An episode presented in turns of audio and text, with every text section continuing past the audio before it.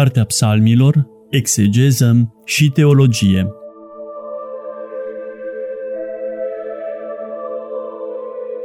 Program biblic susținut de preotul dr. Cătălin Varga, membru în Uniunea Bibliștilor din România.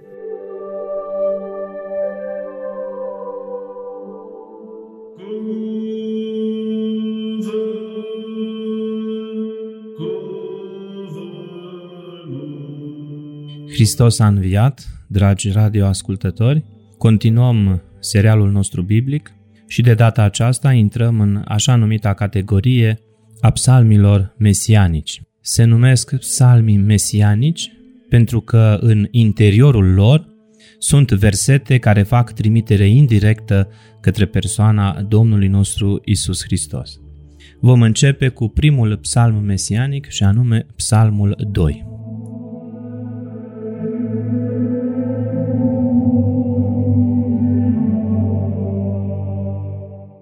Conținutul mesianic al psalmului 2 i-a determinat pe scriitorii nou testamentari să facă mai multe trimiteri la textul acestuia pentru a sublinia atât împlinirea evenimentelor prevestite aici, cât și statutul Mântuitorului Iisus Hristos față de Dumnezeu Tatăl și față de celelalte creaturi.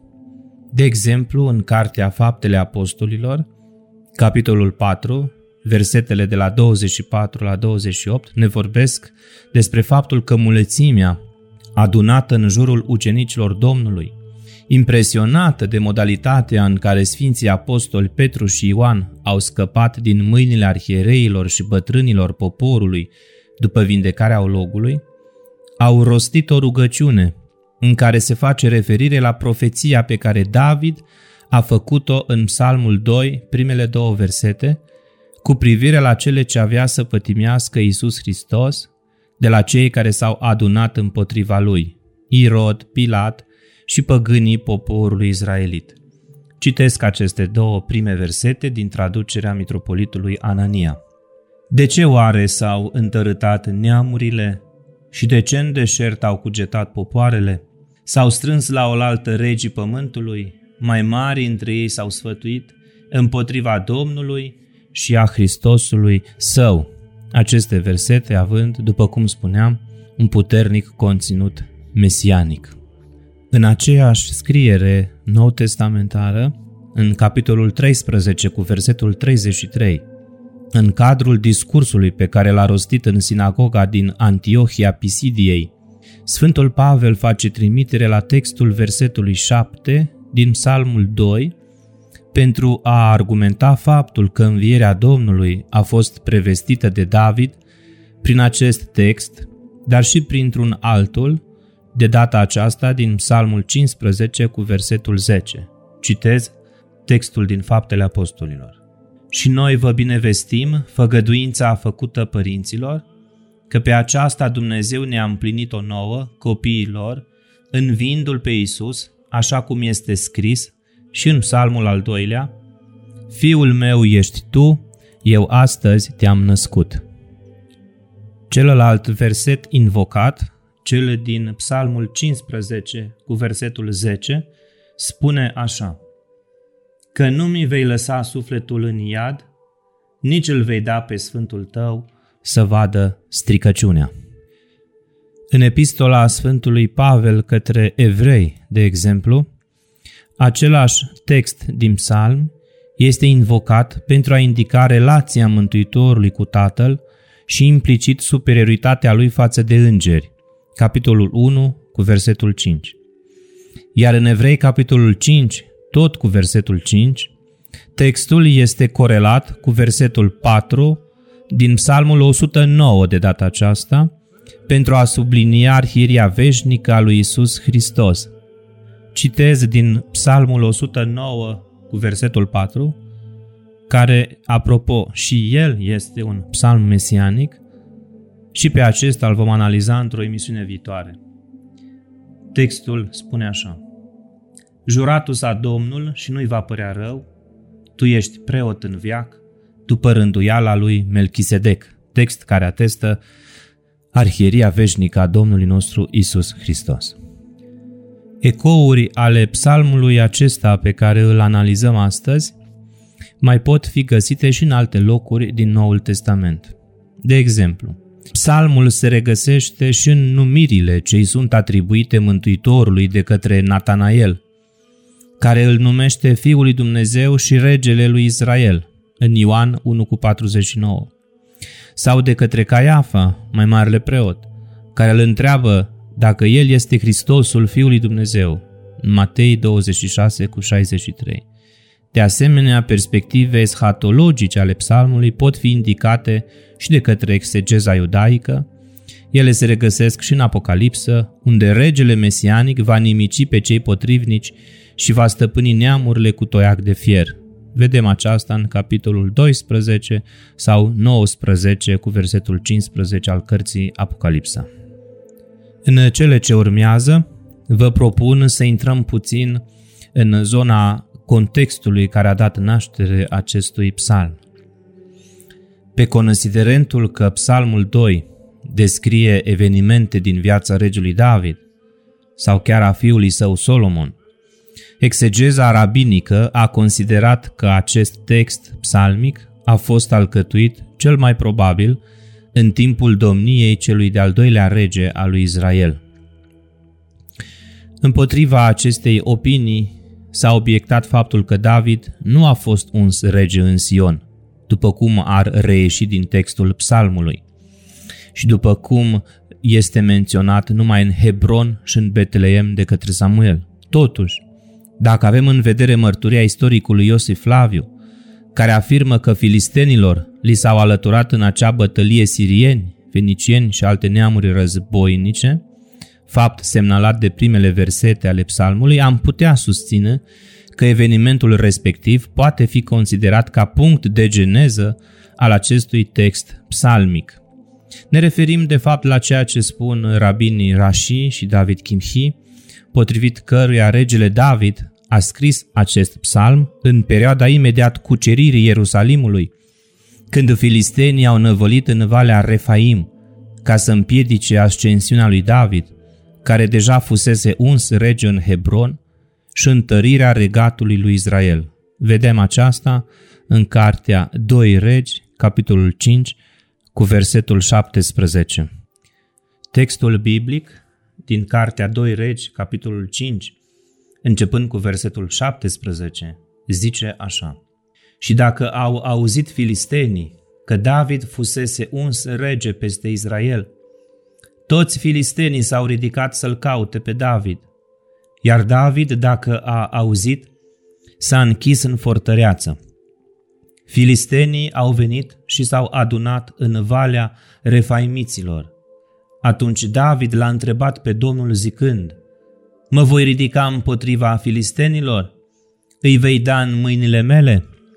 Iar Domnul a zis către David, ridică-te, căci negreșit îi voi da pe filisteni în mâinile tale. Alți exegeți sunt de părere că psalmul descrie evenimentul în coronării regelui Solomon, pe care însuși Dumnezeu îl numește fiu al său. 2 Regi 7 cu 14 Citez tot din traducerea mitropolitului Anania.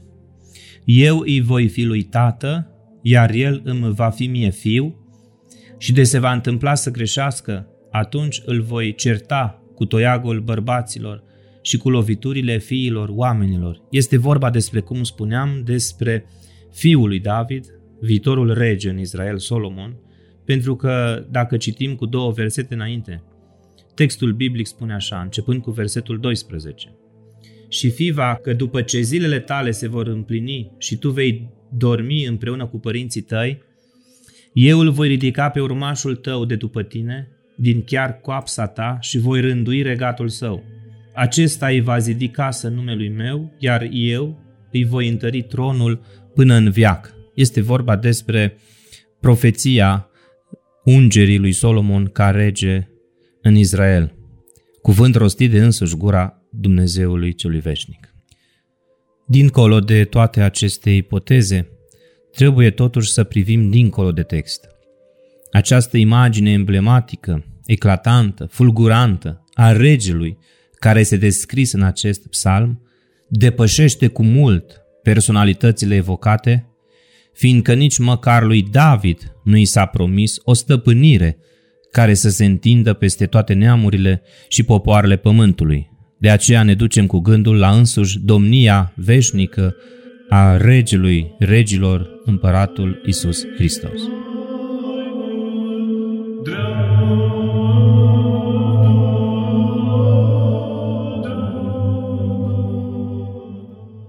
Iată ce spune, de exemplu, Sfântul Chiril al Alexandriei în tâlcuirea sa la Cartea Psalmilor.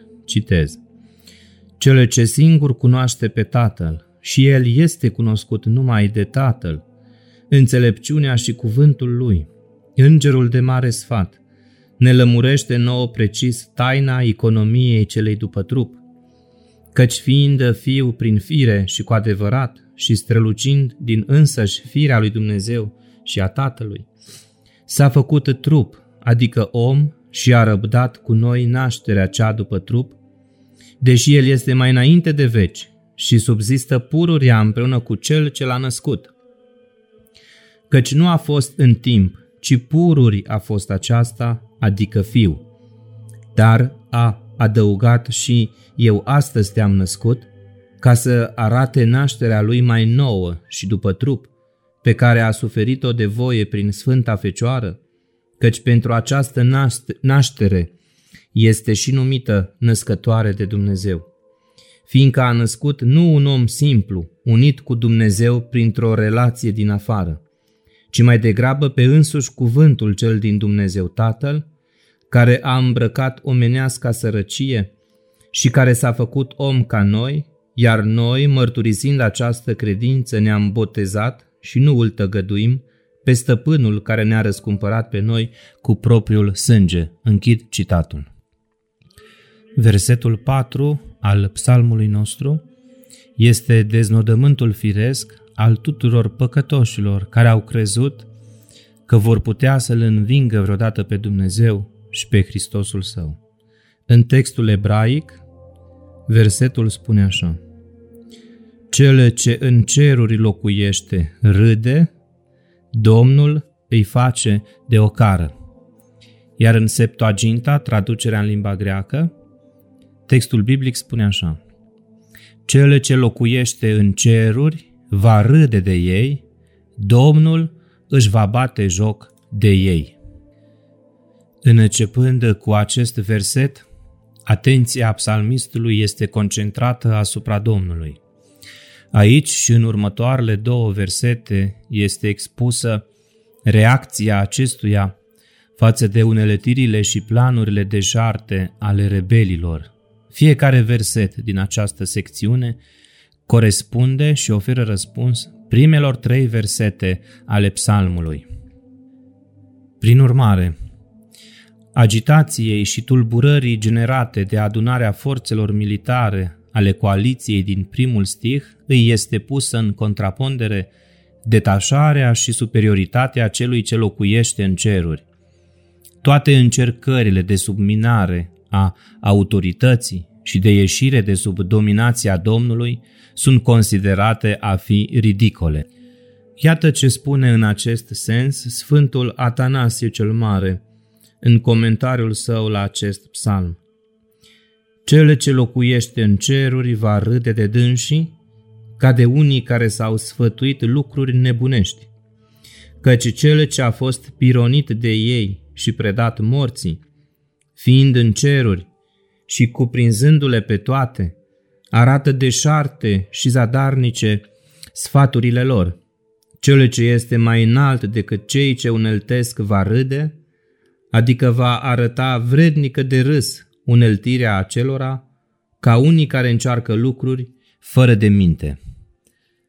Iată, iubiți ascultători, ce zadarnică și vrednică de râs este toată lupta organizată de vrăjmașii lui Dumnezeu împotriva lui și împotriva noastră a credincioșilor. Oricât de bine ar fi pusă la punct organizarea ei și oricât de susținut ar fi dusă, nimic nu este un mai zadarnic și un mai nebunesc lucru decât lupta împotriva lui Dumnezeu și a unsului său sfânt, Isus Hristos. Pentru că întotdeauna lupta aceasta este sortită unui singur și rușinos faliment. Iată de exemplu ce spunea poetul creștin-ortodox Traian Dors cu privire la acest verset. Citez. Zadarnice au fost toate prigoanele împotriva bisericii și a Bibliei, toate rugurile și torturile, toate interzicerile și urmăririle, toate combaterile și diversiunile organizate împotriva învățăturii și numelui lui Isus Hristos. După fiecare val al acestora, puterea înnoitoare și vie a lui Dumnezeu a făcut ca adevărul și credința lui să iasă mai puternice și mai curate din ele. El însuși, cel care locuiește în ceruri, are grijă de aceasta și el va veghea întotdeauna cu grijă asupra bisericii sale. Închid citatul.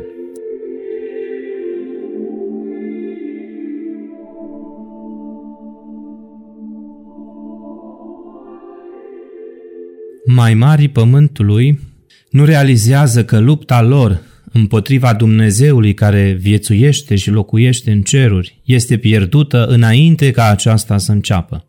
Contrastul dintre aceste puteri este evidențiat și mai mult prin faptul că atunci când psalmistul subliniază superioritatea Domnului, acesta folosește atât participiul Iosheb, adică cel ce stă, cel ce locuiește, care se mai regăsește și în profetul Amos 1.5 cu 8, desemnând șederea pe tron acelui suveran, cât și substantivul Adonai, Domnul, care face trimitere la calitatea de conducător suprem al lumii.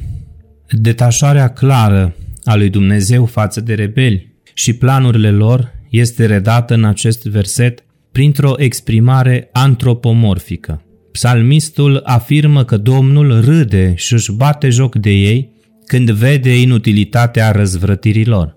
Aceste verbe care evidențiază lipsa de îngrijorare și controlul absolut au fost considerate de unii dintre părinți a fi nepotrivite pentru a exprima atitudinea lui Dumnezeu, fiindcă batjocorirea și ridiculizarea sunt mai degrabă niște patimi omenești. Și mă refer la Augustin, care în expozițiile sale la acest psalm spune următoarele, citez.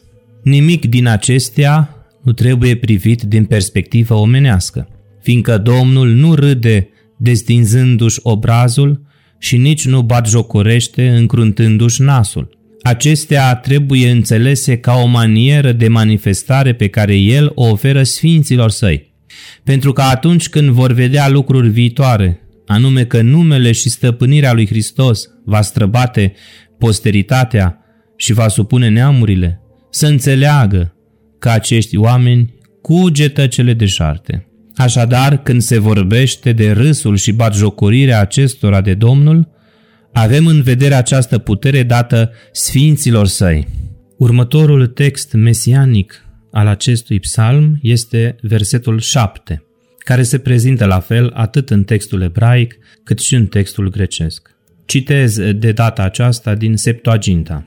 Domnul mi-a spus, Fiul meu ești tu, eu astăzi te-am născut. Legătura deosebită care se instituie între Dumnezeu și rege era exprimată în Israel prin metafora înfierii. Aceasta apare și la popoarele învecinate, dar în Israel este transformată într-un sens pur spiritual. Iată de exemplu ce spune Talmudul. Citez. Oricine dă naștere unui fiu drept este considerat un nemuritor. Închid citatul iar uh, rabinul Meir ibn Gabai, în lucrarea sa Avodat Ha-Kodesh, interpretând acestea, spune următoarele. Citez. Israel este Fiul lui Dumnezeu pentru că El este urmașul casei sale în virtutea sufletului său. Iar din cauza trupului său este numit servitor ca să-l venereze pe El și să-l slujească. Acesta este motivul pentru care divinitatea a coborât printre noi și ne-a inițiat în tradiția legământului și a torei cu poruncile ei, care sunt cea mai mare poartă către uniunea cu Dumnezeu și îndreptare. Iată de ce am fost legați prin legămintele de venerare și slujire a lui Dumnezeu, printr-o legătură care nu poate fi dezlegată de fel, căci ea purcede din domeniul celui prea înalt. Am fost sortiți să fim poporul său, iar El este Dumnezeul nostru și El nu își va schimba și nu își va înlocui niciodată poporul. Dincolo de această interpretare mistică a evreilor, trebuie să privim acest verset în contextul său istoric. Acestea sunt uh, cuvintele Domnului care oferă noului rege în Israel legitimitate și îi conferă statutul de stăpânitor al întregului pământ.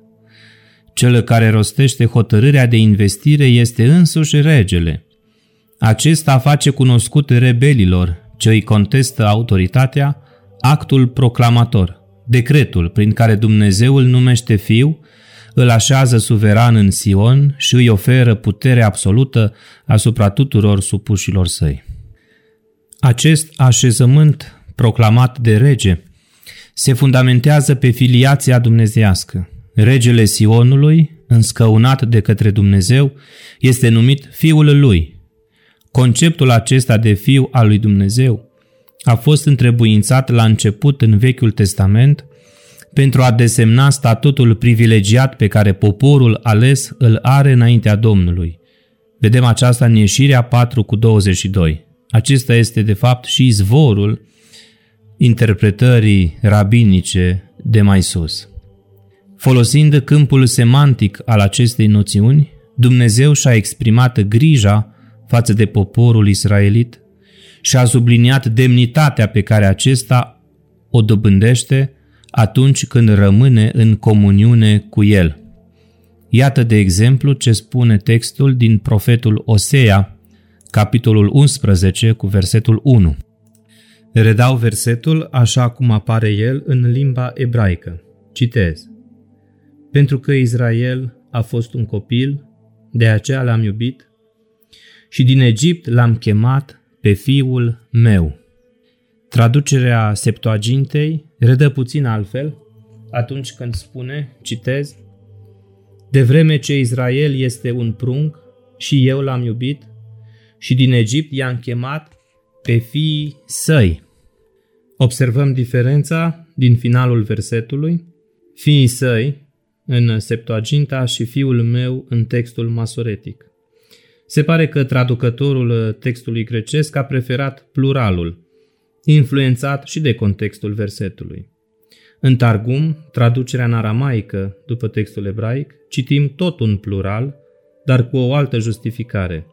Eu i-am numit pe ei fii.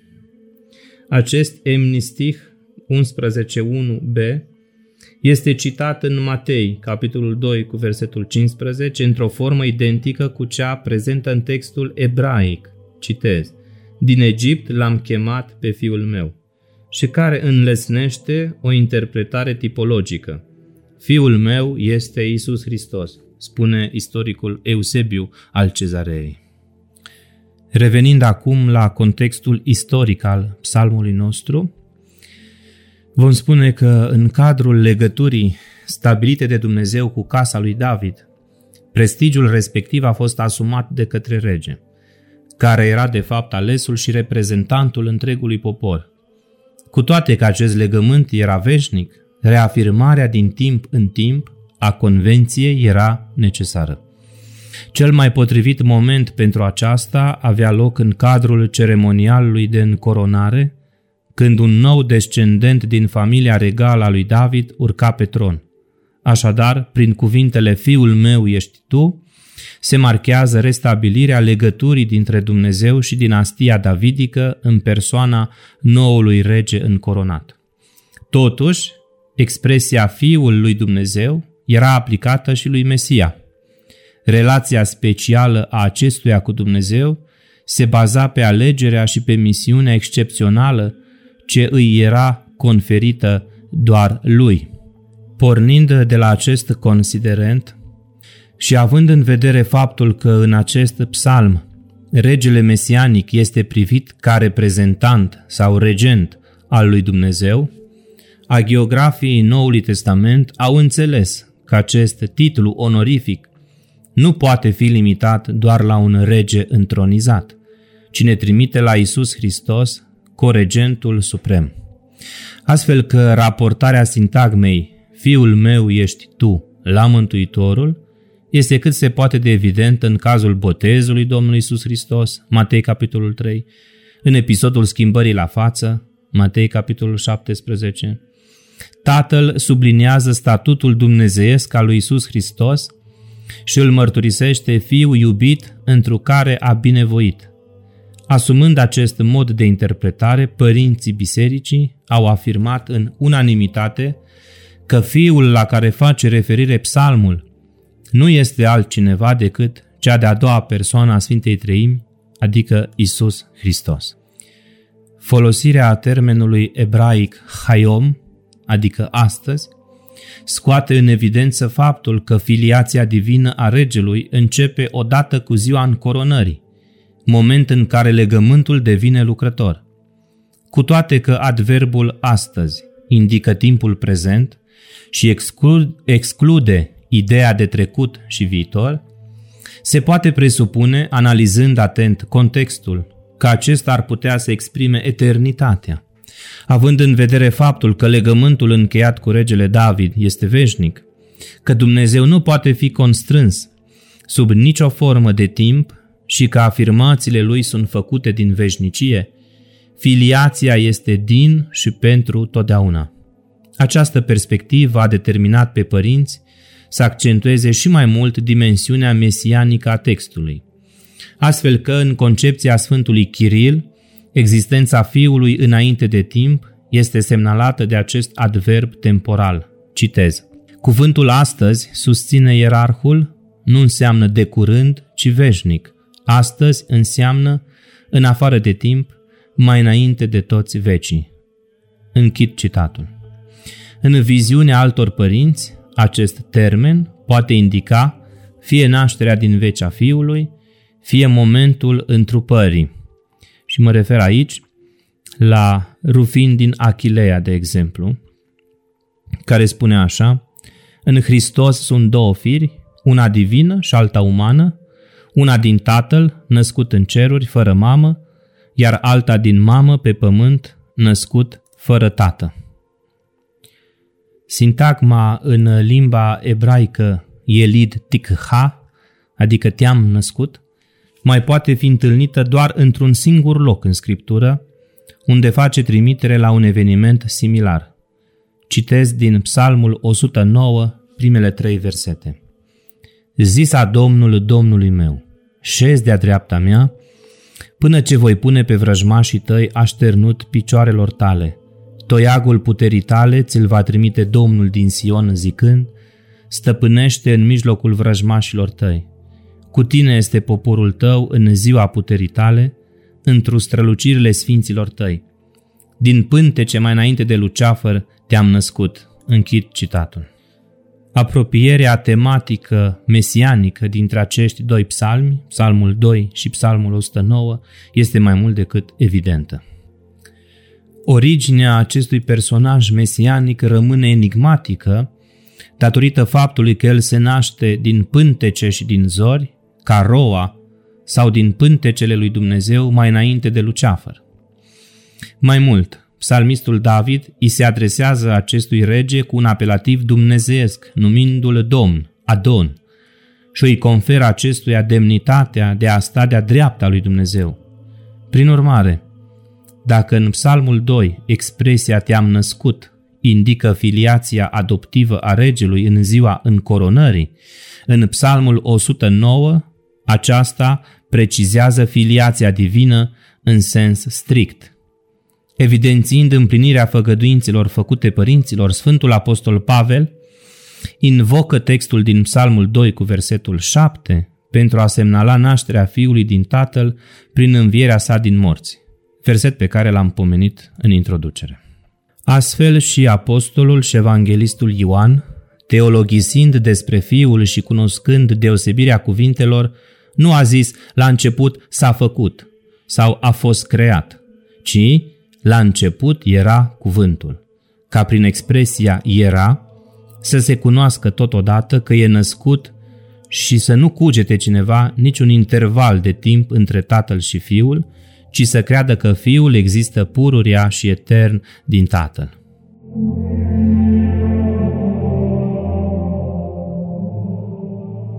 În concluzie, perspectiva mesianică a acestui psalm a fost acceptată aproape în unanimitate atât de către evrei cât și de către creștini. Faptul că exegeții evrei au în vedere chiar și acum un rege eschatologic care va stăpâni la sfârșitul viacurilor întregul pământ, iar interpreții creștini au identificat deja în persoana lui Isus Hristos însușirile regelui descris în imnul psalmic, nu afectează cu nimic dimensiunea mesianică a textului.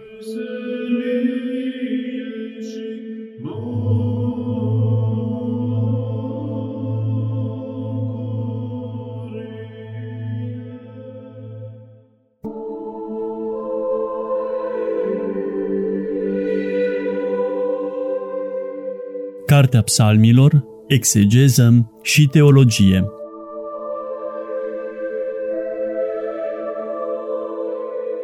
Program biblic susținut de preotul dr. Cătălin Varga, membru în Uniunea Bibliștilor din România.